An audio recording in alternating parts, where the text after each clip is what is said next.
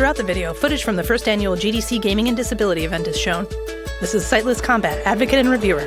With the way the landscape is now, there are issues to be rectified, yes, but with varying levels of workarounds, pretty much everyone can game.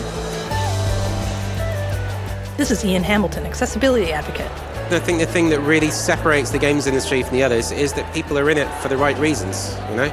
People are in it because they really passionately care about their vision and getting across to the audience. And accessibility is just about removing barriers that get in the way of someone enjoying a game. This is Karen Stevens. It's important to have an event like this just to raise awareness on game accessibility in general and to have a better idea what we can do to better serve our audience. She's the accessibility lead for EA Sports. There's a deep conversation you can have, and like there's a lot of things being a deaf gamer, what that means, and a lot of things that are not understood about that concept but not it's not only about being deaf not only about being blind not having muscular problems. I mean there's many different layers within the disability community that you need to understand to make a game feel right for them. So that's why communication is key. That was chris phoenix robinson advocate and streamer at deaf gamers tv speaking through an interpreter. There's so many pressures in making games and people have the best intentions always but things fall by the wayside. And I think we have to be conscious of it and just work really hard to work together and make sure that we stay connected and keep working to be more inclusive. That was Cherry Thompson, advocate and streamer at CherryRae. This is Alan Hartman, studio head Turn 10. Having a forum like this where everyone can come together and meet and exchange ideas, I think it's really important because there will soon be 2 billion gamers in the world. 2 billion unique gamers, all of them different.